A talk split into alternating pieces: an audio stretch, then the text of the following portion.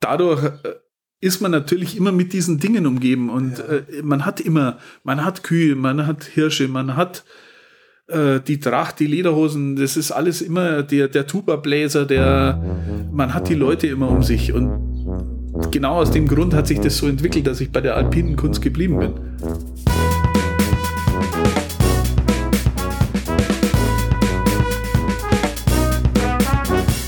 Ich hocke in Oberbayern, naja, fast in München. In Oberschleißheim hocke ich bei Thomas Neumann, der ist Künstler. Hallo Thomas. Hallo, grüß dich. Du bist aber eigentlich Werbegrafiker. Ich bin... Komme, Oder bist du eigentlich Künstler? Ja, ich Was komme aus der Werbegrafik raus. Also ich sehe mich aber schon als Künstler und äh, wachse immer mehr in die Kunst hinein. Ja. Die Grafik war mein Ursprung, das ist es, was es eigentlich war, also wo es herkommt. Und ich bin jetzt Künstler, weil es ist einfach mein Leben geworden. Ja. Wie bist du zur Grafik gekommen? Ähm, ja, über eine Ausbildung. Also ich habe mich äh, in einen Ausbildungsbetrieb begeben, habe das noch gelernt als Lehre. Hab Druckvorlagenhersteller oder wie hieß das früher? Ja, Druckvorlagenhersteller. Das war so der erste Bereich, so mit Klebelayout, wo man richtig ja, nur so mit Letraset. Äh, ja, ah. genau, wo man noch richtig geklebt hat. Also wie alt bist du? Sind wir ein Jahrgang? Ja, so achtundsechzig. Ah, okay. Also das ist genau mein Jahrgang. Da musste man das tatsächlich noch so und viel zeichnen, viel gerade Linien ziehen, viele Kreise. Wir müssen es kurz erklären. Letraset, ähm, Rubbelbuchstaben eigentlich. Genau, ne? so, ja. jetzigen Rubbelbuchstaben. Vielleicht ist sie jetzt wieder in, das kann ja sein. Könnte natürlich sein. Die, die, Tochter sammelt, die Tochter sammelt Glitzeraufkleber. Ja, auch die wieder Kleber da, und ja. so Stripes, das machen jetzt, das ist anscheinend jetzt wieder in. Retro, vielleicht ist es das. Genau, Retro, kommt wieder. Naja, also das war mein Ursprung und das war auch das, woher es dann kam, die Genauigkeit und das genaue Fummeln und das genaue Zeichnen und das war immer so extrem. Und dann habe ich aber nebenher beim Kurt Steiner, das ist ein Künstler hier in Unterschleißheim in Loof, wo ich auch herkomme, einen Kurs belegt und der kam auch als Lithograf, der war auch früher so ein, so ein äh, extremer Zeichner und äh, genauer Zeichner und, und der hat mich eigentlich gelöst und der hat zu mir gesagt, du, du musst freier zeichnen, du musst wegkommen von dem genauen Malen, von dem Strich auf Strich und äh, exakt, du musst dich für die Kunst, musst du dich lösen, du musst freier werden. Aber warum, warum bist du überhaupt zur Grafik gekommen? War, war, war das schon in dir angelegt, dass du jetzt hier sitzt und Künstler bist? Ja, ich glaube nicht. Meine Eltern, die wollten, dass ich so ein, war, haben beide bei einem Autobetrieb in München gearbeitet. Warte, und lass mich überlegen. Mm, mm, ich komme nicht drauf. Naja, später. Ja, schwieriger. Und die wollten natürlich, dass ich was Anständiges mache, weil mit Werbung und Grafik verdient man kein Geld. Und ähm, ja, jetzt hatte ich aber einen Onkel, der hat zufälligerweise so einen Betrieb gehabt und der hat eigentlich ganz gut verdient. Mhm. Und dann war das so ein, okay, dann mach mal. Aber ich habe nicht bei meinem Onkel gelernt. Also okay. Das wollte ich nicht. Also ich wollte es nicht so familiär eng haben, sondern es war dann schon anders. Und über meinen Onkel, der auch äh, künstlerisch tätig ist und der auch sehr viel malt und auch sehr viel äh, Kunst in sich trägt, bin ich eigentlich immer dabei geblieben, sowas zu tun. Und das hat mir immer Spaß gemacht, ihm zuzuschauen, zu malen. Dann in der Schule schon, äh, egal wo. Ich war dann im, als Klassensprecher unterwegs. Dann habe ich die, die Schülerzeitungen gezeichnet. Ich habe meine Lehrer karikiert. Ich habe äh, immer schon Stift und Pinsel bei mir gehabt und musste immer irgendwas karikieren, zeichnen, kritzeln, mhm. schreiben. Es ist auch heute noch so, dass am Küchentisch, wenn Papa nervös ist, kriegt er einen Zettel und ein Blatt Papier, dann muss er am Frühstück, dann kann er zeichnen. Dann wird losgelegt. Und ja. so ist es geblieben. Ja. Und ich glaube, so hat sich's raus entwickelt. Man kann einen Künstler nicht zwingen, dass du Künstler wirst. Also Kunst ist entweder in dir oder in oder kommt. Du kannst Kunst bis, bis zu einem bestimmten Bereich natürlich schon lernen. Also es, dann ist Kunst Handwerk. Ja. Das kann jeder. Also jeder kann, ist so der schmiedeeiserne Zaun. Genau. Das ist so in meinem... Genau, ne? ja. genau das kann man lernen. Ja. Und ich glaube, das ist äh, auch für jeden, der ein bisschen Interesse dran hat, äh, einfach das äh, natürlich mit bestimmten äh, Schritten zu tun und das für sich auch äh, zu finden. Und die Kunst dann draus zu lösen, ist, sich eben von diesem Handwerk zu, zu abzutrennen. Emanzipieren. Ja, das ist ein Emanzipationsprozess. Ja, ja, kann man, kann man so sagen. Weil ja. du musst ja, du musst es ja auch ein bisschen missachten, ist vielleicht ein zu großer Begriff, aber du, du, du musst ja sagen, nein, der Strich, der hat jetzt nicht gerade zu sein, obwohl er ja eigentlich gerade zu sein hat. Ja, das genau, das Interessante ist bei dem, du lernst jahrelang das Genaue und Strich gerade ja. ziehen, und wenn man sich dann wieder von einem Künstler, der einen akademischen Grad hat, und wenn man sich dann anhören kann oder darf, dass man sich eigentlich wieder zurückbewegen soll in die Kindheit und so malen soll wie ein Kind. Weil ja. ein Kind malt einen Kreis so, wie es lustig ist, und einen Kopf, wie wie es wie ein Kopf halt vielleicht nicht sein soll. Und die Hände sind immer so Besen. Genau, mit drei Fingern. Genau. Also, so also genau. selten fünf. Stimmt. Ja. Uh, und das sind so die ersten Zeichnungen, und wenn man dann Bäume sind auch so Striche und dann zack, zack, einfach ja. nur zwei weg. So ist eigentlich ein Kinderbaum. Ja. Und das ist die Abstraktion, die man eigentlich in sich hat, die man aber durch das ganze Wissen, das man sich auflädt, verliert und dann zu viel denkt. Und dann entsteht eben ein Werk, aber nicht unbedingt ein Kunstwerk. Du hättest aber doch auch nach der Schule auf eine Kunsthochschule gehen können und unmittelbar Kunst lernen können. ja. Also das Kind rausholen lernen. Ja. Ähm, da war ich dann äh, zu eingebunden in, ich glaube, bei mir gab es ja noch Bundeswehr, also ich musste ja noch irgendwo dorthin, da habe ich dann auch die Zeitung gemacht. Also, ich, ich habe verweigert. Okay. Ja, ich war dann im Skizug und war dann sportlich Och. tätig. Ja, dann. Das war, nee, das war auch Voraussetzung, weil ich ja sehr viel Sport gemacht habe früher. Ja. Ich bin Rad gefahren und äh, war aus vom, vom Hochleistungssport, vom dem Bereich ja schon mit dabei und habe gesagt, also wenn Bundeswehr, dann nur, wenn man Sport macht, das ist okay. Und da habe ich dann auch weiter gezeichnet und dann kam ich zurück und dann habe ich irgendwo gedacht, naja, jetzt Kunst studieren, bist jetzt wieder weg, also ein Jahr weg, noch ein Jahr, noch zwei. Das war mir dann zu, zu viel, und in der Zeit war damals die Grafik noch sehr gut, und ich habe dann umgelernt bei einem Münchner Betrieb äh, auf Computergrafik. Aha. Die haben mir die Chance gegeben, zwei Jahre Ausbildung, du kannst also dorthin gehen und dann kannst du das, was du gelernt hast, am Computer lernen. Dafür musst du bei uns aber noch länger bleiben. Kann man sich heute überhaupt nicht mehr vorstellen. Nee, geht nicht. Also, ist, ich mein, ja, ja. Da lernst du dann das erste Mal, hörst du dann so ein, ja. so ein Macintosh-Teil. Ja.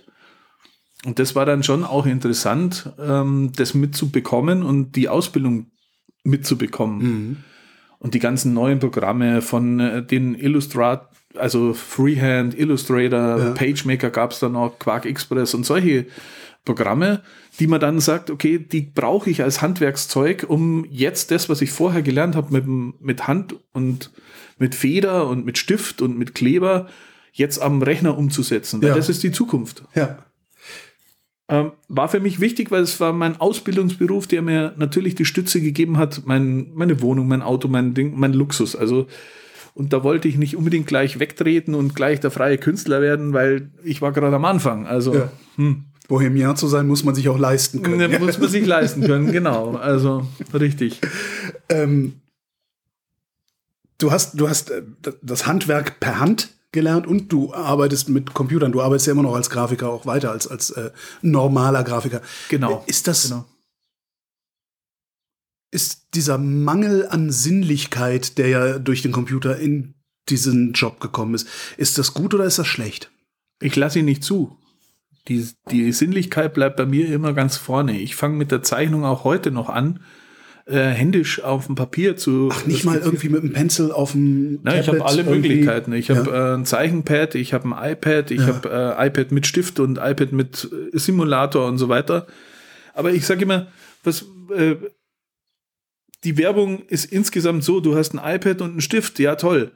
Ich meine, ich habe einen Stift und ein Papier, das kostet achtzig Cent plus zehn Cent der Stift, also mhm. dann bin ich bei neunzig Cent. Und ein iPad kostet halt neunhundert bis tausend. Ja. Und dann frage ich mich, aber ich kann mit dem Stift und mit dem Bleistift dieselbe Zeichnung machen. Du kannst sie halt nur nicht löschen. Ich ja. kann's, ja, aber löschen. Löschen kann ich nicht. Aber ich habe die Haptik, ich habe ja. das Gefühl dazu, ich habe die Sinnlichkeit, wo du vorhin angesprochen hast, die bleibt bei mir.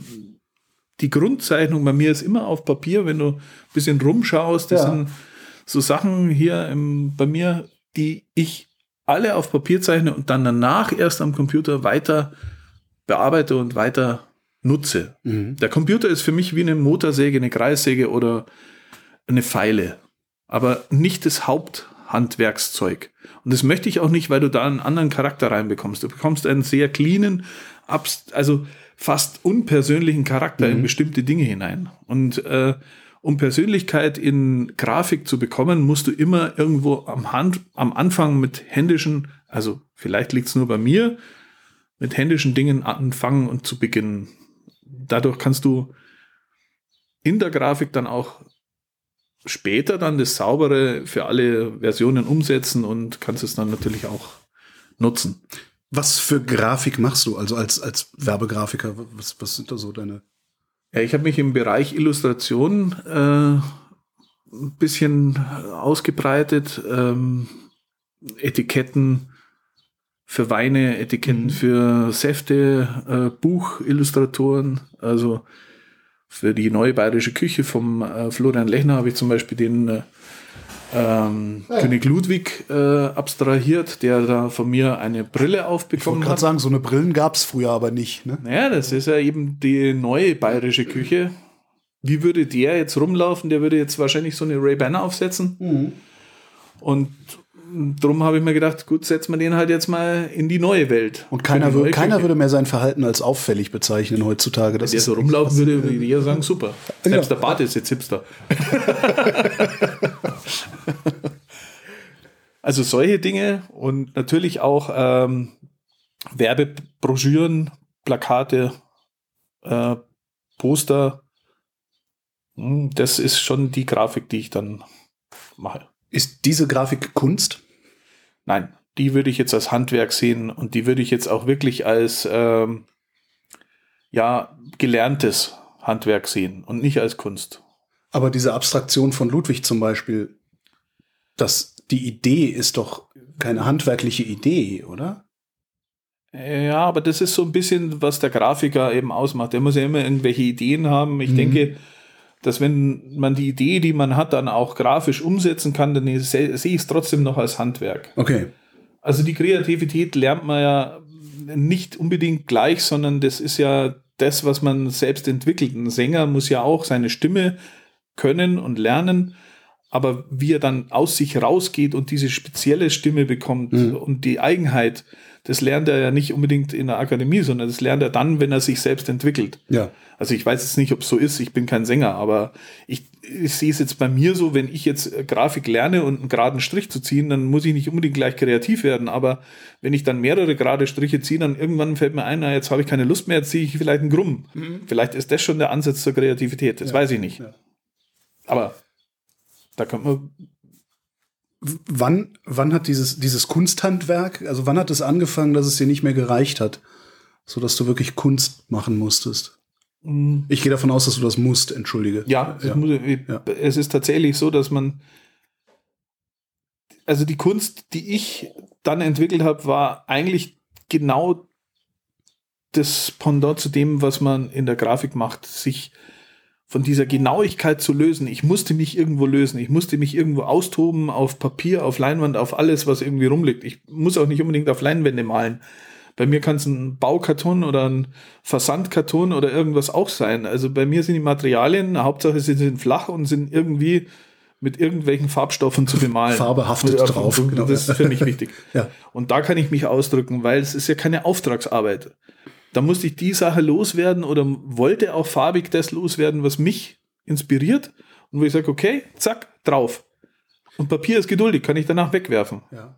Gibt's, gibt's einen Moment, in dem das passiert ist? Also wo du dein, dein erstes Werk sozusagen geschaffen hast? Oder ist das ein Prozess gewesen, der irgendwann... Ich würde jetzt sagen, das ist ein Prozess gewesen, ja doch. Also mit der, mit dem Kurs beim Kurt Steiner... Mhm. waren schon die ersten Sachen, die waren okay. Und dann hat man sich so ein bisschen ans Malen gewöhnt. Dann hat der ein oder andere zu mir gesagt, mach mal das. Und dann hat meine Tante, wollte dann ein Bild an die Wand auf unter der typischen roten Couch, die man dann so sagt, ja, mh, da würde jetzt ein Künstler sagen, ist mir wurscht, ob da eine rote Couch steht, aber ich habe dann halt für die rote Couch ein Bild gemacht. Aha. Okay.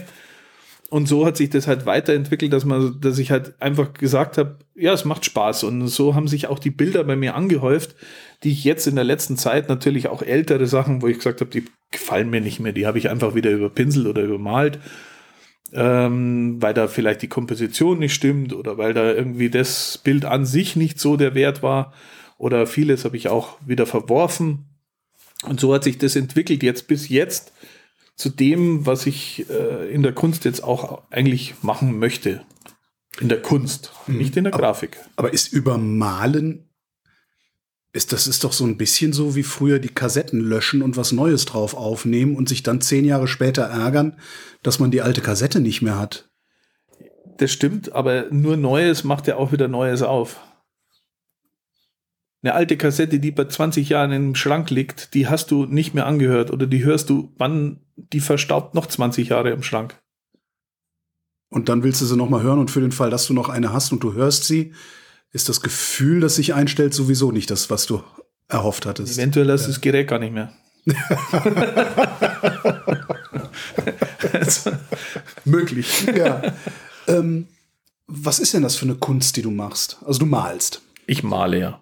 Ich male und die Kunst nenne ich jetzt abstrakte, also traditionell abstrakte Abstrahierung der, ja genau, also Alpine Kunst ist der Name ja. meiner, meiner künstlerischen Seite und die alpine Kunst möchte ich in eine abstrakte Welt setzen. Tracht abstrakt. Wie abstrahiert man Tracht? Tracht wird getragen zu besonderen schönen Anlässen. Und bisher werden Bilder von solchen Anlässen immer sehr deutlich und ähm, illustrativ und genau gezeigt, gezeigt und gezeichnet. Und ich würde jetzt sagen, ich zeichne sie nicht mehr genau, sondern ich löse sie bis aufs kleinste Detail auf, dass man fast nicht mehr erkennt, was es tatsächlich war. Wenn ich dich nicht drauf bringe auf das Bild und sage dir, das ist das und das, dann erkennst du das nicht. Hm. Wenn ich dir das aber in einem Kontext stelle und sage, ich stelle dieses Bild jetzt neben einem Mann, der eine Lederhose anhat und, ein, und ein, ja, eben ein Tracht daneben steht, dann sagst du ja logisch, das, das ist der, der, genau der von hinten. Hm. Aber wenn dieses Bild irgendwo anders hängt, in Köln, Berlin, Hamburg, an irgendeiner weißen Wand.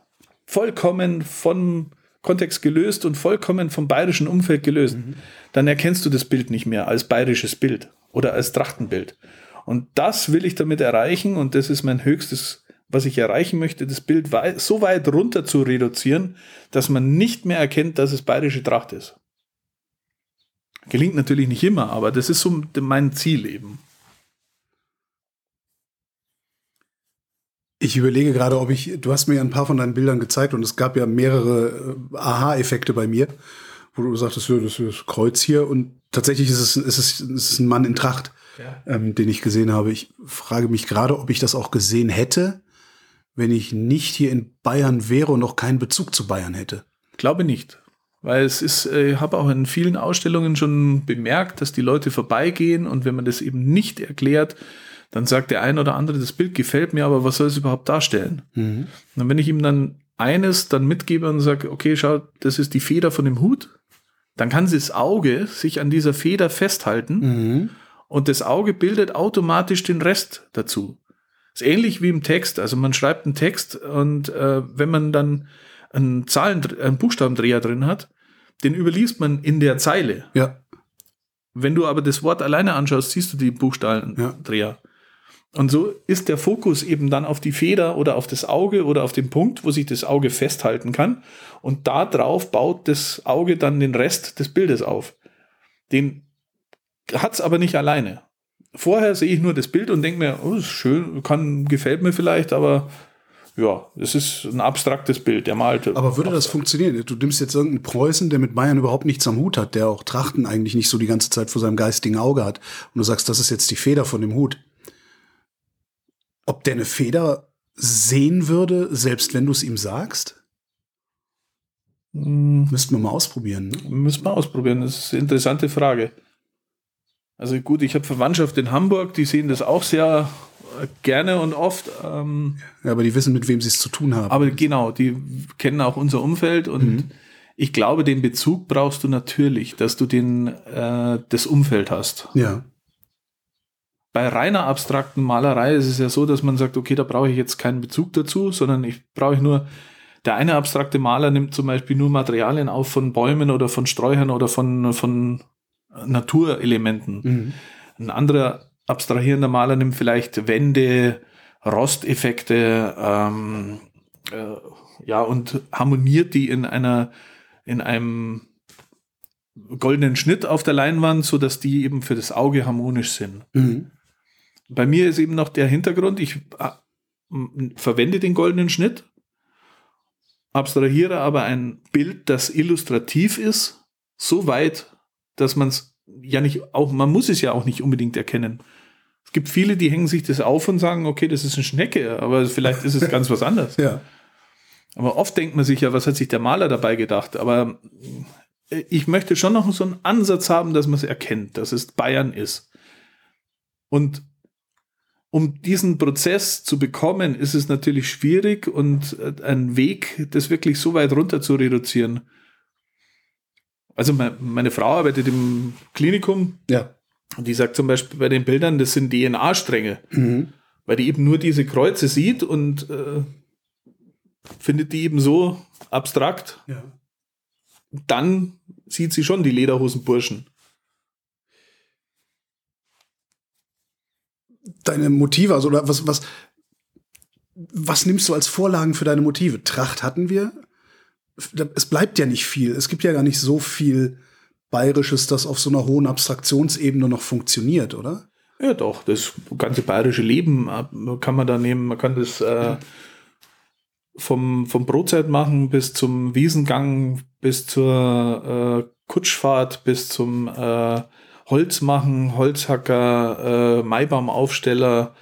Ähm, und ich bewege mich natürlich auch in den Kreisen und bin auch dort. Meine Bilder hängen ja auch in, auf der Wiesn in einem Zelt und äh, Und da sehe ich natürlich auch sehr viel. Und gerade auf, wenn, wenn man auf der Wiesn zum Beispiel das erste Mal im Zelt aufhängen darf und dann sieht man, in der Früh kommt man dann rein auf die Wiesn und sieht dann die Leute, wie sie, wie sie frisch und, und mit tollen Hemden und, und dann auf die Wiesn kommen und die Sonne geht auf und es ist neun Uhr. Also ich meine, Entschuldigung, aber da ist die Wiesn voll. Und dann sieht man so richtig neue, junge, Und, und tolle äh, Bilder, die man alle gleich malen könnte, weil das alles äh, sowas von lebensfroh ist. Ja. Und dadurch ist die Welt da sehr groß. Ich meine, die Maler haben sich alle irgendwo in der Umgebung, wo sie sich äh, befinden, mit den Motiven befasst. Ob es jetzt irgendein Maler ist, der jetzt im, am Meer wohnt, der wird wahrscheinlich auch äh, die Schifffahrt und die die Schiffe mehr im Vordergrund setzen. Mhm. Wenn ich in der Toskana bin oder wenn ich irgendwo in der, im Piemont bin, dann habe ich eben die Motive mehr als Vordergrund. Ja, ich lebe nun mal in Bayern und deswegen finde ich das natürlich auch äh, sagenhaft, diese Motive zu verwenden.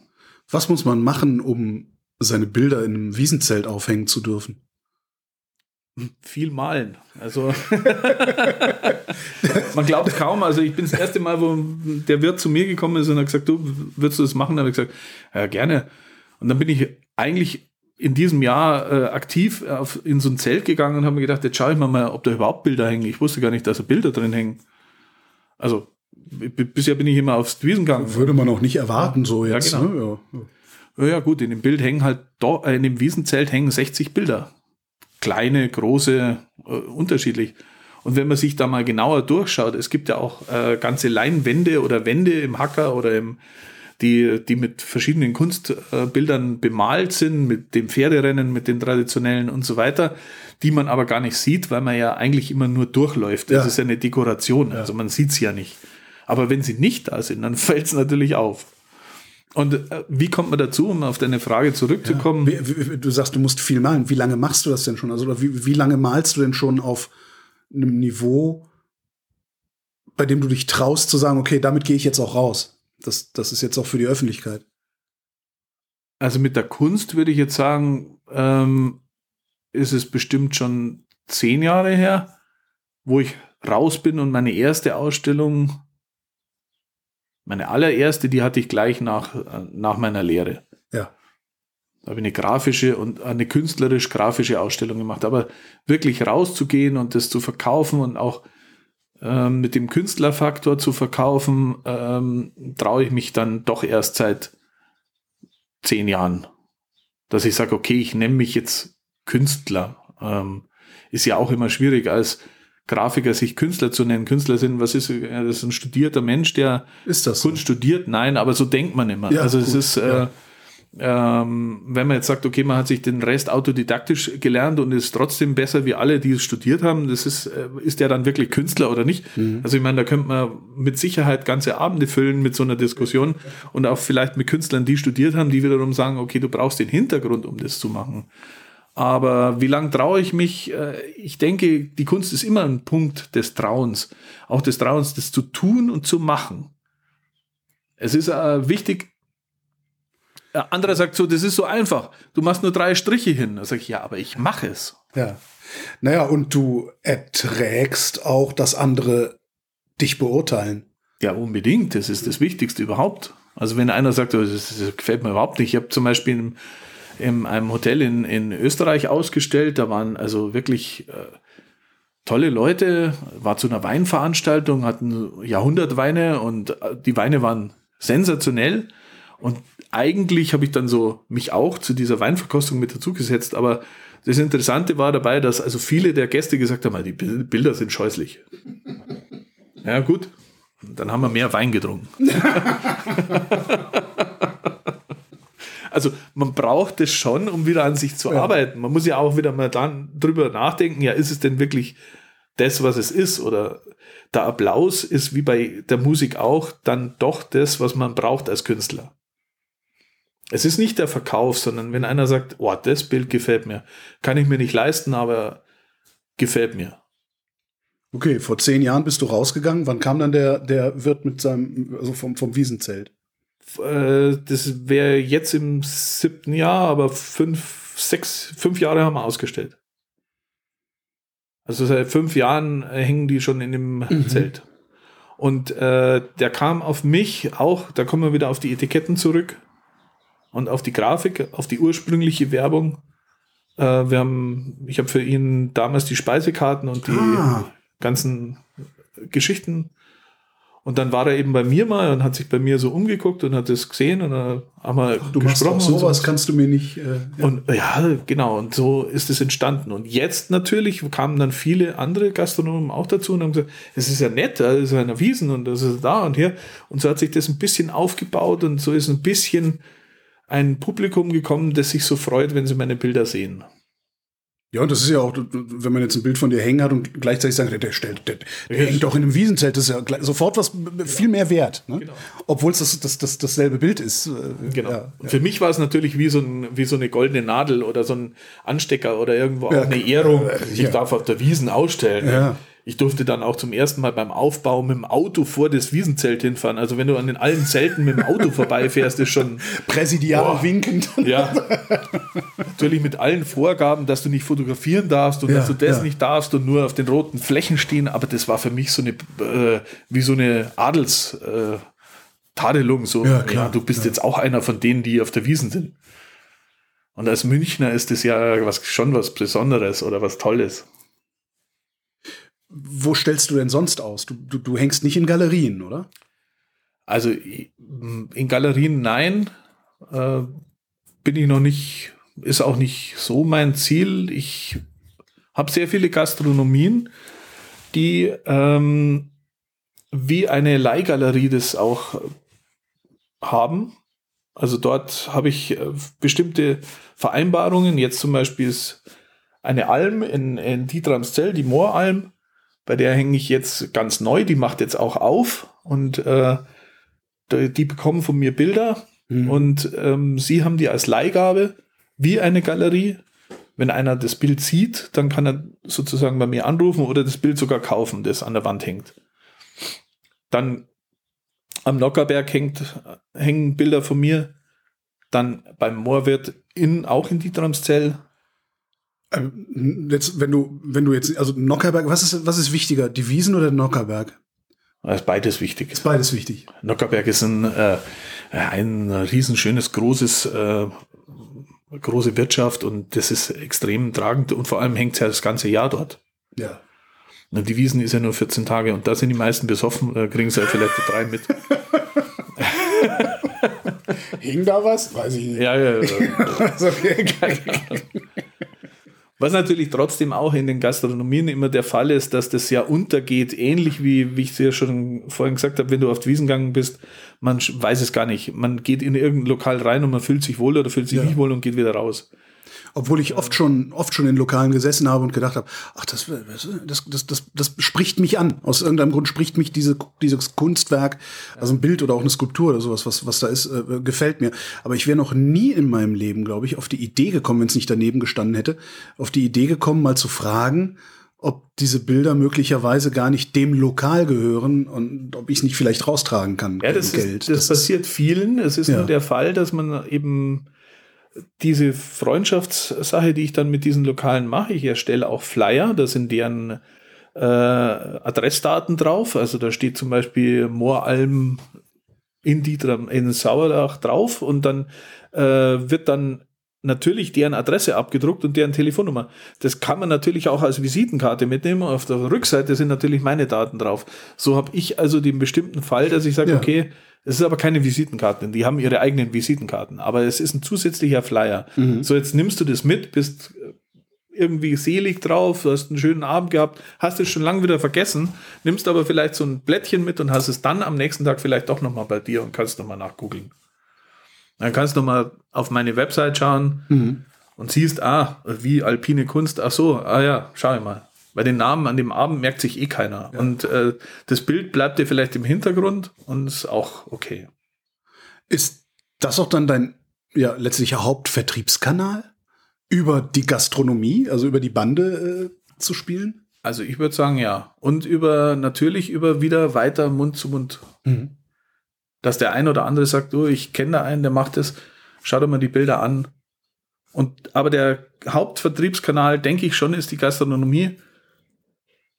Das ist mein, sind meine Galerien. Und mhm. ich möchte ja auch die Bilder, dass die hängen. Also es nützt mir nichts, wenn die Bilder jetzt eben bei mir im Keller hängen. Also sie sollen gesehen werden. So, meine Bilder sind ja da, um zu hängen. Und wenn der Gastronom sagt, die gefallen mir, dann habe ich meinen ersten Applaus schon erreicht. Und dadurch habe ich ja eigentlich das erreicht, was, was das Schöne bei der Kunst ist, dass Bilder gefallen. Jetzt gibt es die Kunst, die total abstrakt ist, wo der Künstler wahrscheinlich dann sagt, ja, meine Bilder müssen nicht gefallen, die müssen anregen oder die müssen politisch sein oder die müssen irgendwelche Aussagen haben oder müssen jetzt irgendwie die Situationen erklären. Nee, meine nicht. Also bei mir ist es so, ich möchte, dass meine Bilder gefallen. Ich habe keine politische Aussage. Ich habe auch keine kirchliche oder christliche oder äh, ich möchte äh, diese Dinge nicht vermischen. Das hat mit meiner Kunst nichts zu tun. Aber wird es dann nicht irgendwie so belanglos? Belanglos? Ja. Wird es dann nicht belanglos? Ist Seelenheil wohl äh, schön belanglos? Ist Musik, die sich gut anhört, belanglos?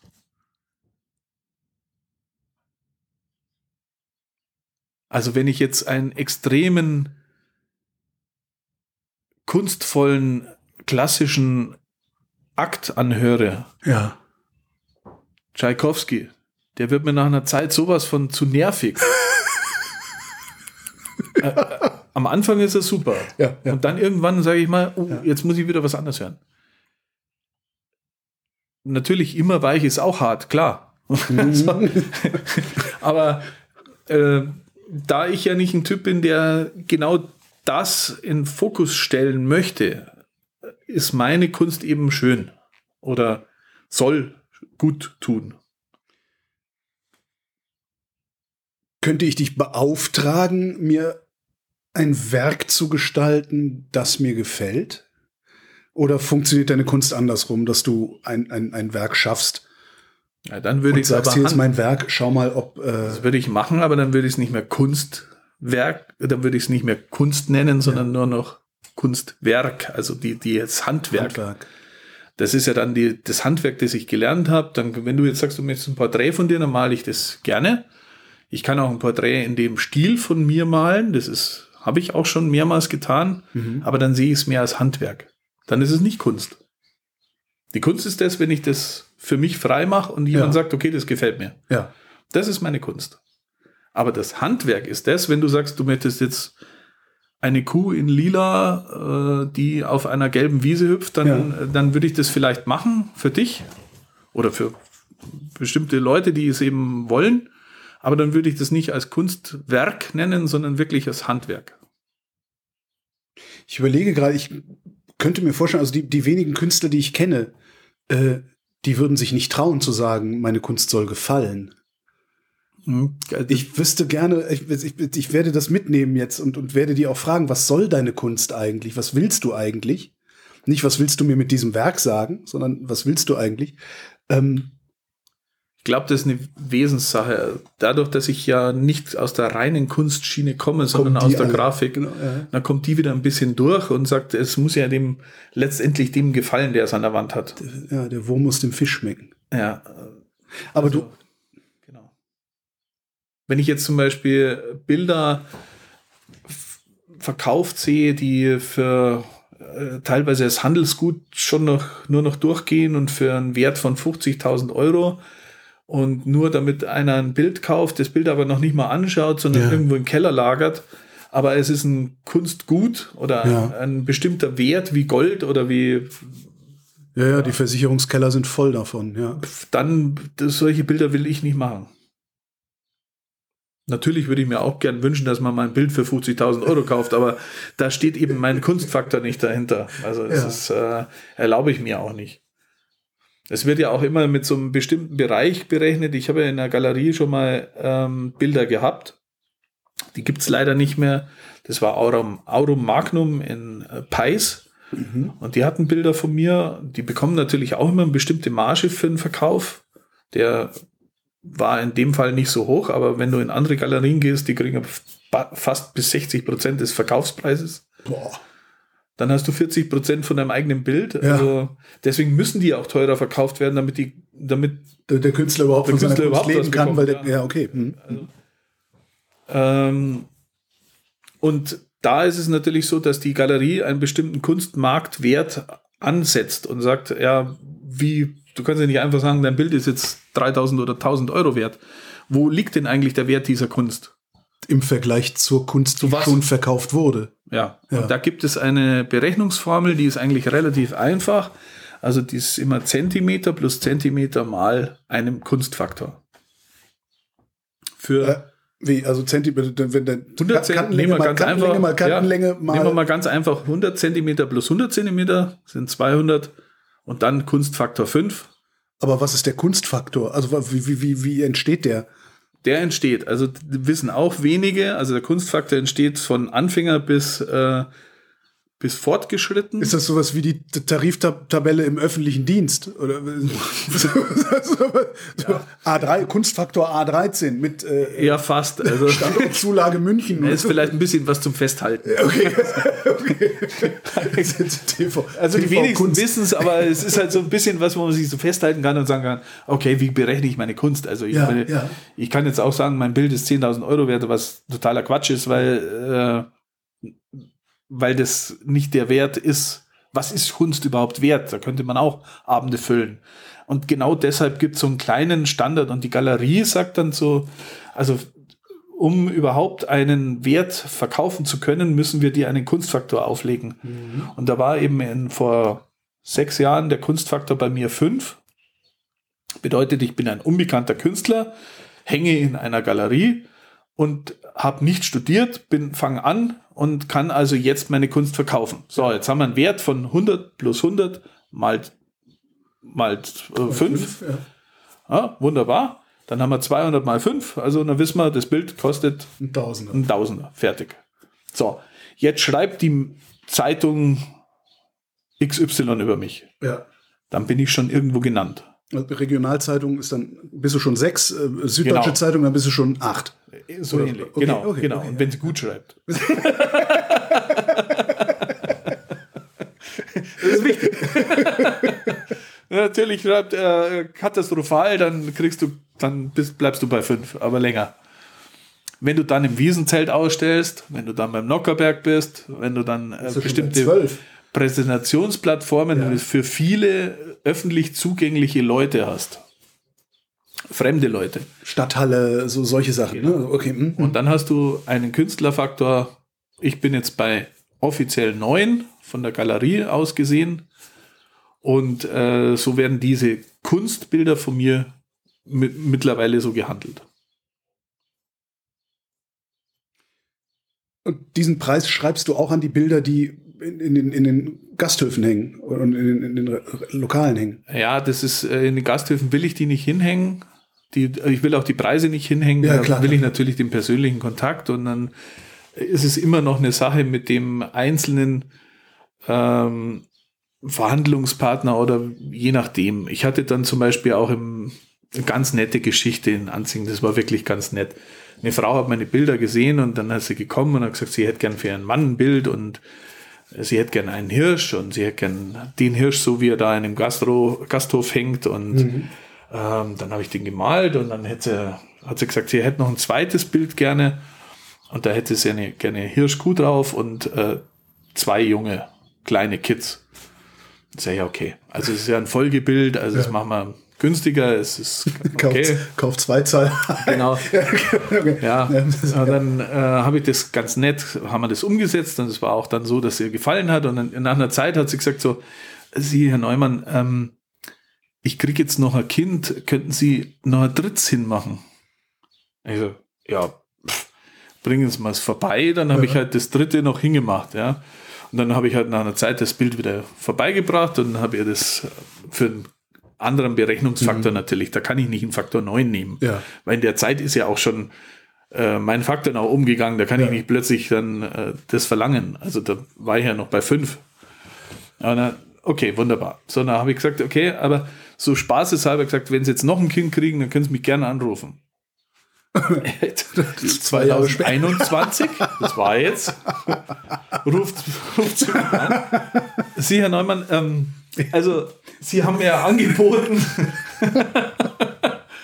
Ja, okay, dann kam halt das Bild mit den Rehen wieder zurück und dann habe ich halt jetzt zwanzig einundzwanzig noch ein viertes hingemacht und äh, alle waren glücklich. Mittlerweile waren die anderen, ich habe es dann auch ausgeliefert und das war super nett, weil dann kamen mir alle drei kleinen Kinder entgegen und das hat total Spaß gemacht und das war mir, dass ihr das Bild immer noch so gefällt und dass sie das auch als Sinnigkeit sieht, also war mir in dem Fall, und da komme ich wieder auf das, es soll gefallen zurück ja. äh, und kein Wertgegenstand sein, weil die Frau mit Sicherheit das Bild sich nicht an die Wand hängt, weil es ein Wertgegenstand ist, mhm. sondern weil es ein Symbol für sie ist. Und dann war für mich das wichtiger, wie alles, wie die gesamte Berechnung des äh, Finanziellen und ja. Kannst du von deiner Kunst leben? Ähm, nein. Wenn du von deiner Kunst leben könntest, würdest du dann noch als Grafiker arbeiten? Moment, ich muss es ergänzen. Ich lebe von meiner, für meine Kunst und von meiner Kunst lebe ich, um das zu tun. Ohne aber ich Kunst kann nicht bin davon ich zu leben. Nicht. Steht auf Richtig. Deiner Webseite. Ja. Richtig. Also ich lebe für die Kunst und deshalb kann ich ohne meiner Kunst natürlich nicht leben, aber von meiner Kunst kann ich auch nicht leben. Brotlos gleichsam. Ja. Das ist ein brotloser Künstler, habe ich auch noch, das habe ich noch nie ernsthaft gesagt, fällt mir gerade auf. Es ist brotlos. Es ist also, wenn, um das wirklich äh, so intensiv zu betreiben, dann muss man äh, so hart dahinter bleiben und sich auch in Galerien und in verschiedenen Ausstellungen zu machen. Und ich weiß es nicht, ob es dann nicht zu Äh, zu ver- verkopft und schon wieder zu extrem ist. Und eine, eine neue Form von Belanglosigkeit vielleicht dann auch annimmt, ja. weil du nicht mehr für dich, sondern für den Lebensunterhalt. Äh, ich meine, der Ursprung war ja, warum bin ich zur Kunst gekommen, war ja, dass ich aus der Grafik raus wollte und mich lösen wollte und ja. dass ich einen äh, Ausgleich gesucht habe ja. zwischen dem, was ich im genauen Zeichnen und im genauen Malen wollte ich was zum Loslassen haben. Ja. Wenn ich aber von dem Loslassen plötzlich mich wieder festhalten muss, weil ich was verdienen muss, dann ist es natürlich der falsche Ansatz. Also bei mir. Ja, die Alternative wäre dann tatsächlich der prekär lebende Künstler und sowas zu sein. Genau. Genau. Und dazu sind wir nur auch zu alt. Naja, vielleicht kann man sich dann auf die Familie verlassen und die verdient für einen, aber das weiß ich auch noch nicht. Ich glaube, da springen, spielen die nicht so mit. Warum, warum machst du überhaupt diese alpine Abstraktion, sag ich mal?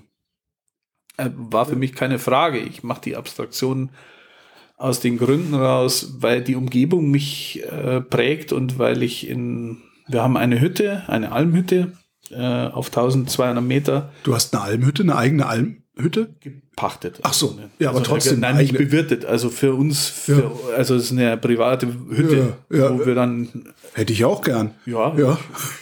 So habe ich meine Frau kennengelernt. Also es war unheimlich schön, weil ich war in den Bergen und da habe ich die Frau kennengelernt und die hatte sogar noch eine Hütte. Oder besser gesagt, die Eltern. Dann habe ich gesagt, oh, ja super. Ja, ja klar. Also in die Hütte eingeheiratet gleich. Ja, okay. Dann muss ich erst mehrere Schnapsrunden überstehen und das hat dann der Schwiegervater hat dann das abgenickt und dann war das in Ordnung. Ja. Nein, ich habe sie schon, also da, das war schon eine schöne Sache, das auch zu super. Können. Und dadurch... ist man natürlich immer mit diesen Dingen umgeben und ja. äh, man hat immer, man hat Kühe, man hat Hirsche, man hat äh, die Tracht, die Lederhosen, das ist alles immer der, der Tuba-Bläser, der, man hat die Leute immer um sich und genau aus dem Grund hat sich das so entwickelt, dass ich bei der alpinen Kunst geblieben bin.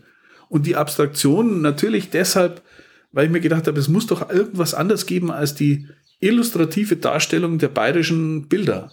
Was ja auch sehr schnell kitsch wird. Ne? Das ist die Gefahr. Ja. Das ist die ganz starke Gefahr, auch jetzt noch bei mir, kitsch wo, zu werden. Wo ist der, der Grad zwischen Kitsch und alpiner Kunst? Okay, was ist dann Kitsch?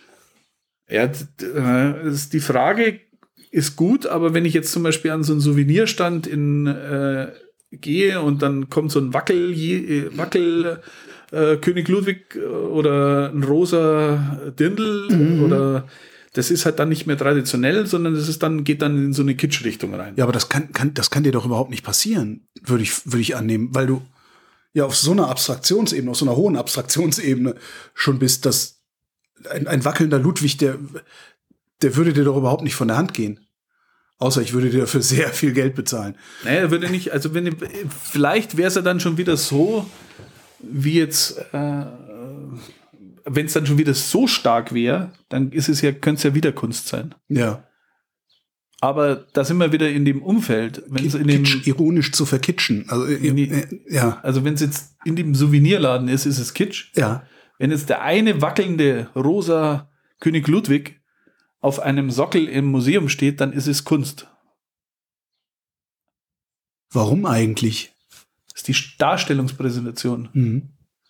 Und die Darstellung ist immer umgeben von dem Umfeld und das prägt das Umfeld.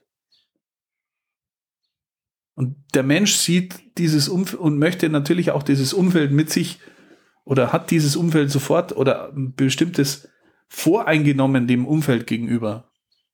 Also Wiesn ist immer besoffene Leute oder das ist so das erste, der erste Gedanke. Ja. Aber wenn man den von der anderen Seite sieht, das Erwachen, das, die schönen Seiten, ähm, die Familien, die hinter den ganzen Schaustellern stehen, die man sieht, vor, bevor das Oktoberfest losgeht und sogar, wenn es aus ist, also wenn alle zumachen und dann noch die Ruhe kommt, da, da passiert ja auch sehr viel hinter den Zelten.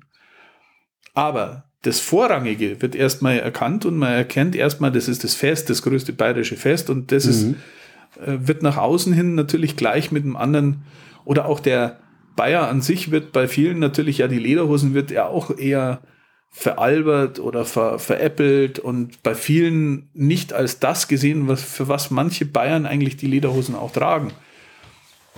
Und äh,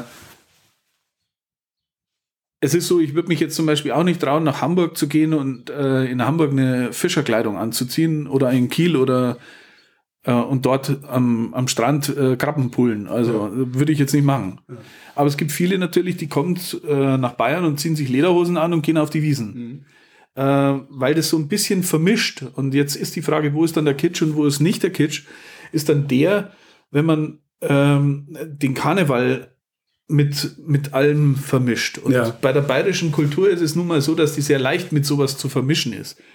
Äh, das ist jetzt bei meinen Bildern eben der Grad, wenn ich sage, ich würde jetzt hier in meinem Raum lauter so kitschige Sachen reinstellen, dann wäre das irgendwann, wird, was ist das für ein Kitsch-Typ? Also, was hat denn der? Also der spinnt doch, der hat lauter rosa äh, König Ludwige rumstehen oder lauter Sissis oder lauter wie auch immer und die Lederhosen sind alle lila und alle blau und äh, mal ich nicht, aber dann wäre es kitschig. Ja. Wenn ich aber ein einziges Bild in einen nicht barocken Rahmen setze und in einen Galerierahmen setze und dieses eine rosa Lederhosenbild dann neben anderen abstrakten Bildern setze, dann ist es Kunst. Mhm. Dann war ich vielleicht der eine, der sich das überlegt hat und das gemacht hat. Damien Hirst, deren, äh, deren Hai einfach mit Brillanten aufsetzt. Ja? Oder Koons, der äh, Luftballone lila macht. Ja. Damien Hirst habe ich nie verstanden. Ja. Der, äh, gut, die Phasen, die teilweise Künstler dann doch dazu nehmen, da bin ich vielleicht auch zu verwurzelt und zu bodenständig mit Familie und mit, ähm, ja, mit meinen gelebten Dingen. Also ich bin sehr familienhaft, äh, habe zwei Kinder und lebe mit meiner Familie, mit meiner Frau, mit meinen Kindern und meinen, meinen Onkeln und mhm. Omas und allen, die da sind. Die mag ich alle sehr gern. Und wenn du jetzt so einen Damien Hirst, glaube ich, da hörst du nie, dass der eine Oma hat oder dass der ja. irgendwie Kinder hat. Oder? Damien Hirsts Oma. Ja, also ich meine. So könnte eine Ausstellung heißen. Ja, genau. Die setzt er vielleicht auch mit Brillanten, ich weiß es nicht. Würdest du denn, würdest du denn gerne nicht arbeiten müssen? Also jetzt kommt der Lotteriegewinn und du kannst den ganzen Tag in deinem Atelier verbringen. Ja, das ja. Also ich sehe das ja tatsächlich auch nicht als Arbeit, sondern ich, ich sehe die Galeriesache natürlich als, als freie Zeit und als Kopflösung und als Auflösung des Gesamten. Und ja. das würde ich wahnsinnig gern machen. Wirklich nicht mehr irgendwo dem Rechnungswesen und dem ganzen Steuerkram hinterherlaufen zu müssen und wirklich davon leben zu können. Das wäre meins. Das würde ich gerne machen. Aber würde deine Kunst dann überhaupt noch funktionieren, weil sie ja auch eine, ein Ausbruch aus dem Handwerk ist? Na, falsch. Die Kunst ist ja meine Kunst. Mein Handwerk, von dem lebe ich ja. Ja. Aber ist, brauchst du die Kunst, brauchst du nicht das Handwerk, um dich Ach so, mit um deiner Kunst abzugrenzen? Nein, ich glaube, das hat sich schon jetzt mittlerweile in den Jahren schon so gelöst, dass ich jetzt die, von der Kunst, glaube ich, komplett... Ich könnte von der Muse, von der Kunst und vom Wein könnte ich leben. Wer könnte das nicht? Ja, das ist natürlich ein schönes Sinnbild für dessen, was man dann irgendwann mal als äh, gefühlten, erzielten Lebensabend haben könnte. Sich auf die einsame Almhütte setzen, die du ja hast, dem Sonnenuntergang mit einem Glas Wein und nur von der Kunst leben. Genau, ja, die ich habe. Wird dir das gelingen? Der Versuch, das zu tun und der Wunsch, dorthin zu kommen, ist natürlich wächst. Und das ist schön. Wirst du immer beim Malen bleiben oder siehst du eine Entwicklung bei dir dann hin auch, weiß ich nicht, zu Bildhauerei oder was auch immer? Ja, es ist interessant. Ich habe jetzt tatsächlich vor einem Jahr wollte ich mir so einen noch massiveren Kettensägenkurs mal in den Bergen mieten, wo man mit so ganz Krach, großen Kettensägen an so einem riesen Baumstumpf rumschneiden. Kettensägenschnitzerei. Ja, ja, sowas, genau. Weil ich mir gedacht habe, das muss man ausprobieren, aber ich habe mir gedacht, allein traue ich mich nicht, sonst schneide ich mir meine Finger ab und dann ist Ende mit Malen. Ja. Dann habe ich gesagt, da muss ich irgendwie hin und muss mir das mal aussuchen und muss mal das machen. Und dann bin ich ähm, glücklicherweise äh, in dem Jahr, das jetzt gewesen ist, so ein bisschen abgedriftet, weil die Kurse fanden nicht statt. Und dann habe ich mir im Baumarkt so eine Mini-Kettensäge gekauft. Das ist eigentlich ganz interessant. Die ist so groß wie so ein Mini-Bohrer, ein Handbohrer mit Akku. Ja, also, ja, wirklich. Die, die hat fünf, so zehn Zentimeter Schneide. Und mit der bin ich an so kleinen Holzstöcken hin und habe mal angefangen, irgendwas rumzuschnitzen. Ja. Und da sind dann so Figuren entstanden, die, die ich einfach so okay. mal aus dem Holzblock rausgeschnitten habe. Und äh, spontan. Spontan, also, natürlich, ja klar. Und dann habe ich mir gedacht, oh, das macht ja eigentlich Spaß und so habe ich ja, vor allen Dingen, du kannst Jahr es. So das Aber kann ich nicht beurteilen. Also mir macht es halt Spaß. Ja, aber es sieht, es sieht gut, also es gefällt mir. Es sieht gut aus. Also du, du wenn ich jetzt, wenn, wenn du mir jetzt so eine Kettensäge in die Hand drücken würdest, so eine kleine, und ich würde sowas machen, dann hättest du hinterher ja so ab und unterhalb der Knie, die deine Figur schon gar nicht mehr hat, da dieser zerfetzte Baumstumpf. Das würde bei mir dann rauskommen. Ah, okay. Also das, ja, aber es ist dann auch vielleicht die ab- komplette Abstraktion. Vielleicht bist du Stimmt. dann schon in der, in der Abstraktion. Stimmt. So kannst du es ja auch wieder sehen. Und ich habe halt begonnen mit den Figuren, ja. so die rauszusägen und die natürlich auch, äh, es ist natürlich auch wieder wichtig, dass du die Malerei dann weißt, wie die Proportionen sind, äh, ein Achtel des Kopfes für die ganze Figur, äh, wie sich das zusammenrechnet, da gehört wieder das Handwerk dazu, weil okay. das, äh, der Kopf baut sich ja auch symmetrisch auf. Deswegen wenn kann hier, ich das nicht. Ja, wenn die, ah. das ist wieder das Handwerk. Ja. Also wenn die Augen hier sind, dann hast du hier die Mundwinkel, wenn die Nase hier sind, dann hast du hier die Augenhöhlen, äh, äh, Auge ist mit Abschluss mit den Ohren, also bei jedem Menschen gleich, außer bei denen, die sich operieren lassen. Darum sehen die so komisch aus. Das ist, stimmt dann ah, alles nicht mehr. Okay. Ja.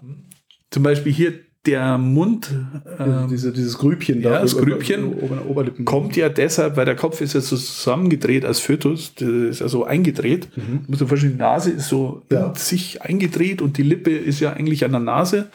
Und wenn du jetzt meine Lippe anschaust, dann habe ich genau diesen oberen Bereich, der das Grübchen weitergibt und der das an, den Anfang der Nase gibt. Ja? Jetzt die Nasenspitze, und das ist jetzt bei den Operationen wichtig, ja.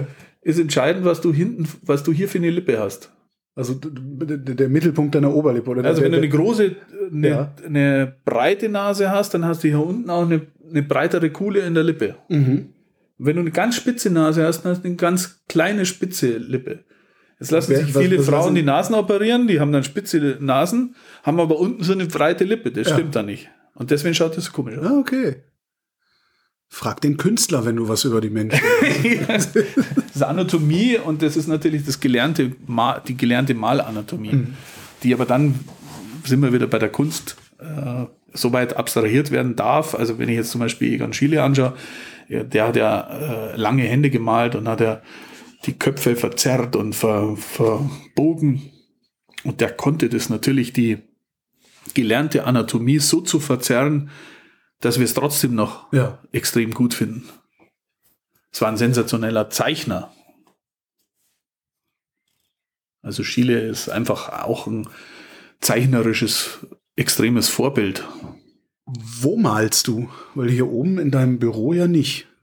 Nein. In deiner Garage ähm, auch nicht, da haben wir eben reingeguckt, die ist schon voll. Die ist momentan voll, ja. In der Garage male ich auch. Ab und zu, wenn es so kleinere Sachen sind, dann werden die natürlich in der Garage gemacht. Da kann man auch malen, allerdings im Winter ist alles immer schön kalt. Und wenn es wirklich in die großen Werke geht, dann habe ich ein Leihatelier. Dort äh, habe ich mich mit äh, einer Bekannten und mit einer Freundin, die hat dort, der gehört das Atelier in Heimhausen. Und dann darf ich mich da ab und zu einmieten und äh, darf da die großen Kunstwerke machen. Da bin ich bloß nicht immer, weil das ist ab und zu ein bisschen feucht. Die groß... Also nicht feucht-fröhlich, sondern feucht. Die großen Kunstwerke, das meinst du jetzt nicht wertend, sondern tatsächlich von den die, die, die Dimensionen. Ja, von der Fläche. Ja. Also die äh, zwei Meter, ab zwei Komma fünfzig Meter geht in der Garage nicht mehr. zwei Komma fünfzig Meter auf ein Komma achtzig Meter. Äh, da habe ich den Abstand nicht mehr dazu. Und ich brauche, um, um so ein großes Bild abstrakt malen zu können, was ich ja schon gesagt habe, den Abstand zum Bild, sonst erkenne ich selbst nicht ich, mehr, was genau, ich male. Das wollte ich gerade fragen. Also, wie, wie machst du das? Also, woher, woher weißt du überhaupt, was du da tust, wenn du ja. auf so einem riesigen Ding... Ja. vor, zurück, vor, zurück. Was hängt denn da eigentlich von dir im äh, Nockherberg? Im Nockherberg äh, war die... Also es war tatsächlich auch eine Bestellung von den Gastronomen, die wollten von mir den Sprung von der Tradition in die Moderne. Dort hängen äh, zwei, ein Dirndl, also ein Mädchen mit neuem Gewand und eins mit älterem Gewand, ein junger Bursche mit äh, hochgekrempelten weißen Ärmeln und ein alter Opa mit Bart, und es hängen viele Männer oder Burschen in Lederhosen, die eine hat die Hand in der Hosentasche, der andere hat sie am Maßkrug, der nächste hat sie vielleicht am Handy, man weiß es nicht, oder die stehen so ein bisschen geschlampert nebeneinander, Und das war der Sprung, eben von diesen, diese alten Leute noch zu zeigen, in meiner Kunstart natürlich, alles in meinem Bereich, mhm. und die neueren auch so, dass die erkennbar sind. Die sind schon gut erkennbar, wenn man von der Weite weggeht, aber das ist auch drei Meter fünfzig groß, das sieht man dem Raum auch nicht an, der hat eine vier Meter Höhe, ja. eine Breite von drei Meter fünfzig auf ein Meter achtzig, fällt eigentlich in dem Raum nicht auf. Das ist das Kaminzimmer und äh, da hängen die. Ist es Kunst oder weil die gesagt haben, wir hätten gerne was Bestimmtes, das ist Handwerk? Ja. Nein, oder die haben mir da freien ein... Lauf gelassen. Die das haben, wollte ich fragen. Die haben eben nur hatten das Thema und haben zu mir gesagt, mach was, was äh, die Moderne und die ja. Tradition ausdrückt. Und dann sehe ich schon als Kunst, weil ich kann mir dann schon selbst entfalten und selbst sagen, okay, da male ich jetzt Mädels drauf korrekt. Oder da mache ich das genau. drauf. Äh, zur Bestellung wird es dann zum Handwerk, wenn einer kommt und sagt, ich möchte genau das Bild nochmal mit einer grünen Hose oder ja. grünen Weste. Dann ist es für mich Handwerk. Könntest du das? Also könntest du genau das Bild nochmal malen mit einer anderen Farbe äh, auf der Hose? Nee, genau das geht nicht. Da, weil zu viel Spontanes äh, dabei ist. Ja. Es wird ähnlich, aber es wird nie diese Version sein.